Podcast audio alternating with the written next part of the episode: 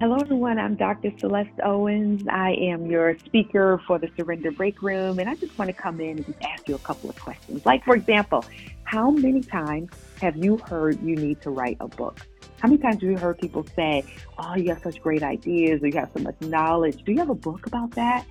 Well, I'm here to help. I have the Book Doula program, which is a program that's designed to take you from idea to print in just 12 weeks. Can you imagine finally having that book in your hand, holding it with your name on it? I couldn't imagine it some years ago. And now I am the author of four books, you guys, because I was willing to take that step and to move forward and to publish that masterpiece that was in my heart. I'm here to help you. So if you have a book in your heart, make sure you check me out at drcelesteowens.com and check out the book doula program. Again, it'll take you from idea to print in just 12 weeks. Be blessed.